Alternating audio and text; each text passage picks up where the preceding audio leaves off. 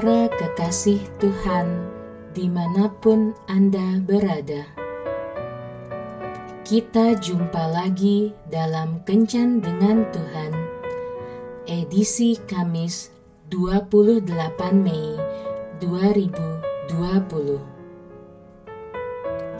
Dalam Kencan kita kali ini, kita akan merenungkan Injil Matius bab 7 ayat 2.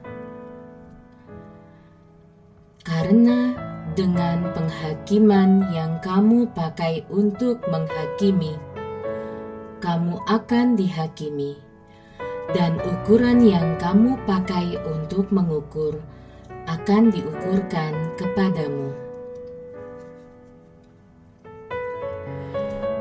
Banyak di antara kita mempunyai kebiasaan lebih cepat menilai kejelekan orang lain dan mulai menghakimi mereka habis-habisan.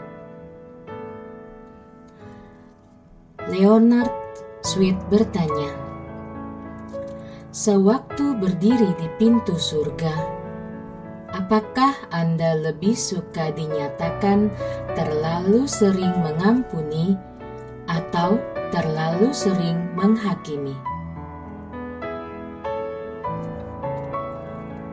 Manusia selalu lebih cepat menilai kesalahan dan kelemahan di dalam diri sesamanya daripada melihat kelebihan dan hal-hal positif yang ada pada mereka. Yesus berkata kepada orang-orang Farisi dan ahli-ahli Taurat yang datang membawa wanita yang kedapatan berbuat zina. Barang siapa di antara kamu tidak berdosa, hendaklah ia yang pertama melemparkan batu kepada perempuan itu. Betapa kerasnya pernyataan Yesus itu. Melalui hal itu, Yesus ingin mengajarkan agar kita tidak mudah menghakimi orang lain dan mengabaikan kesalahan dan dosa kita sendiri. Alangkah baiknya jika masing-masing orang belajar melihat kelemahan yang ada di dalam dirinya, serta berusaha memperbaikinya tidak hanya menuntut orang lain untuk berubah.